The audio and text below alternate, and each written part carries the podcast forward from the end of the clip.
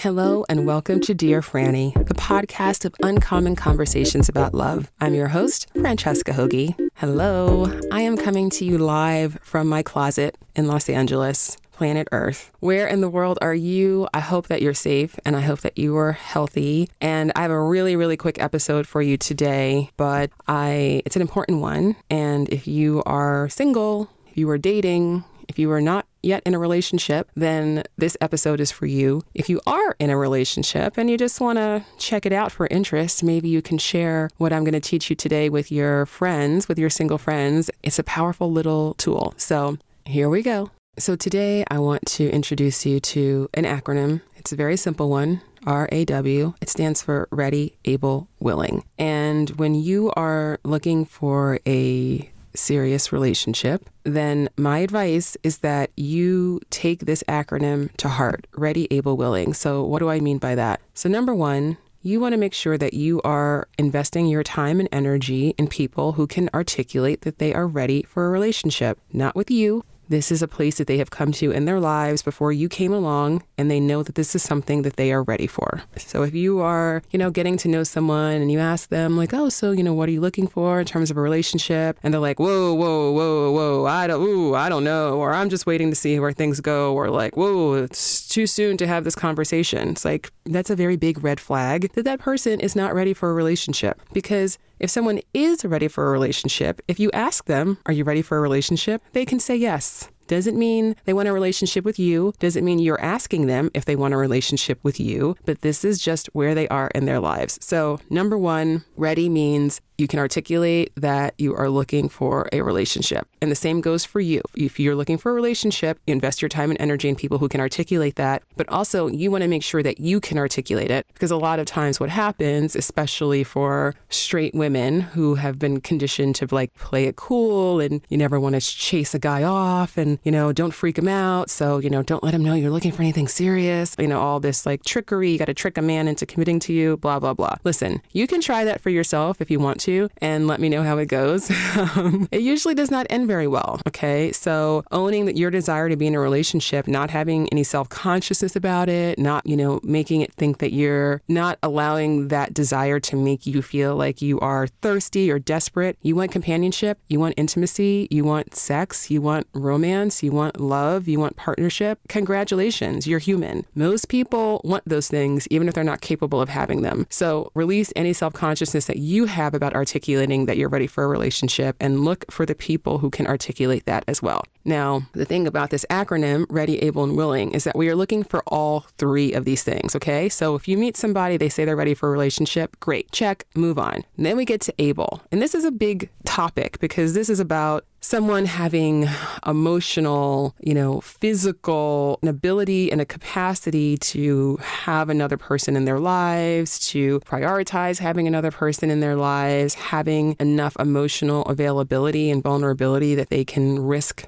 some pain. They can risk getting their hearts broken because to love is to risk pain. Even if your relationship works out perfectly and you're soulmates and you live your entire life happy, one day one of you is going to die and you're going to have to say goodbye. So there is no escaping pain. But some people, they're very, very avoidant. And for them, the idea of opening themselves up to that kind of risk is too great. So I don't judge that in other people. But again, if you're looking for a relationship, you want to make sure that that person is able to actually be the kind of partner that you are looking for, that they are able to prioritize another person, they are able to risk emotional pain. And again, these things are independent of you. So if you, like every rom com has, you know, the, the typical rom com is either the protagonist or the love interest has to be really avoided and really shut down, right? Like, oh, totally just avoidant. I don't want love. I don't believe in love or whatever. And then they meet this perfect person. And then once they meet the perfect person, it transforms them. And now they're vulnerable and now they're open and now they're ready to commit and now they're ready to live happily ever after. That is a fantasy. It is a fairy tale. The way that it works in real life is that people who are avoidant don't magically decide because of a person in front of them that they love that now they're going to be open. If anything, that tends to trigger you even more and it makes you shut down even more because now the fear of the inverse of the love that you feel,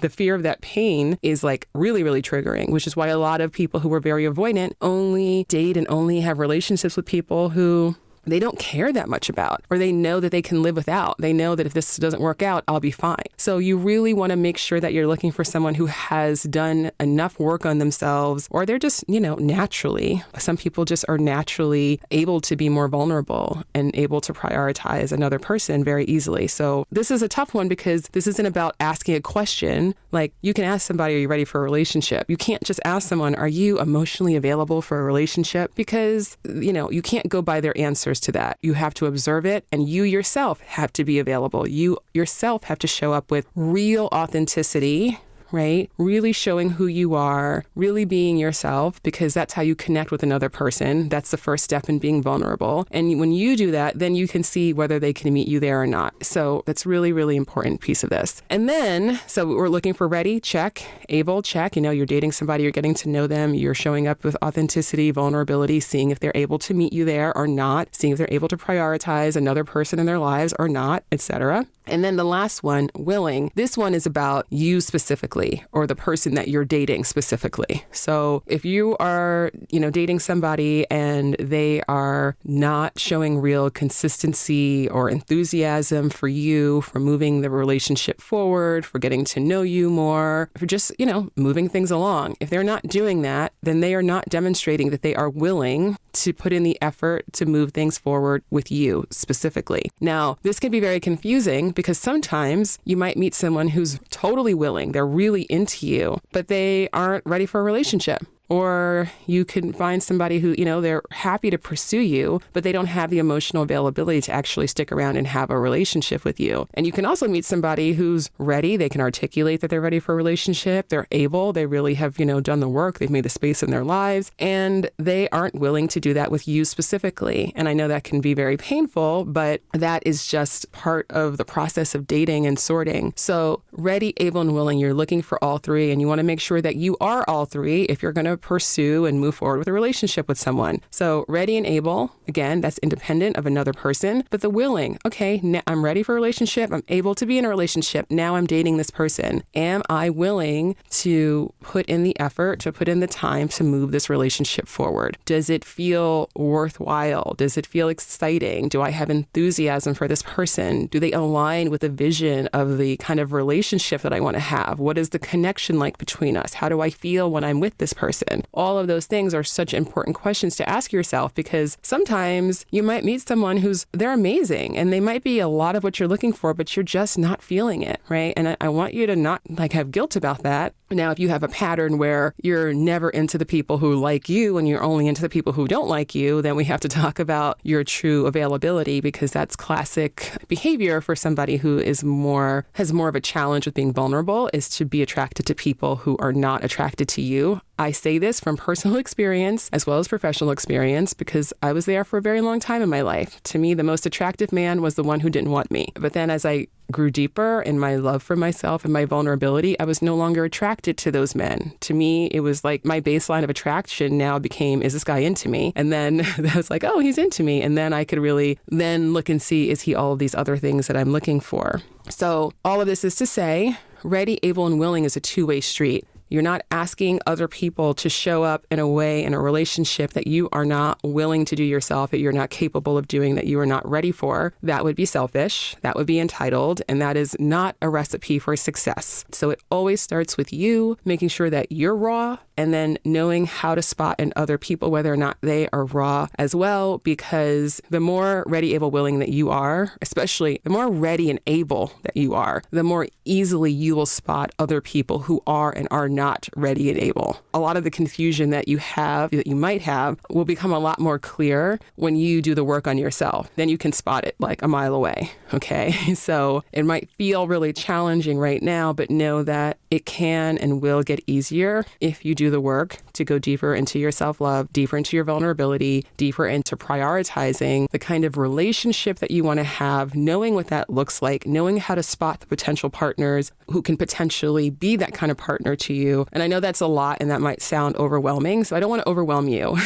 but I do want to introduce this concept because much of the time when you're dating and you're feeling confused about, like, I don't know where I stand, I don't know what this person wants, I don't know if this is going anywhere, if you apply this ready, able, willing analysis to the situation, it clears up all the confusion really quickly. So, a big part of this is learning the ready and able piece. Like, again, those are independent of you. And when you're dating, independent of the people that you're dating, that has to be a place where you are within yourself. So when you meet somebody and they're not able, or they're not ready, or they're not ready or able, right, then don't take it personally that's not about you. That's about them. That's their journey. So by accepting your own journey and being less judgmental towards yourself, then it's easier for you to be less judgmental towards other people on their journeys. I hope that this is helpful to you. I hope it's clarifying. It's really simple. And um, I know that for me, for my clients, this has been an incredibly helpful tool. And I hope that it is for you as well.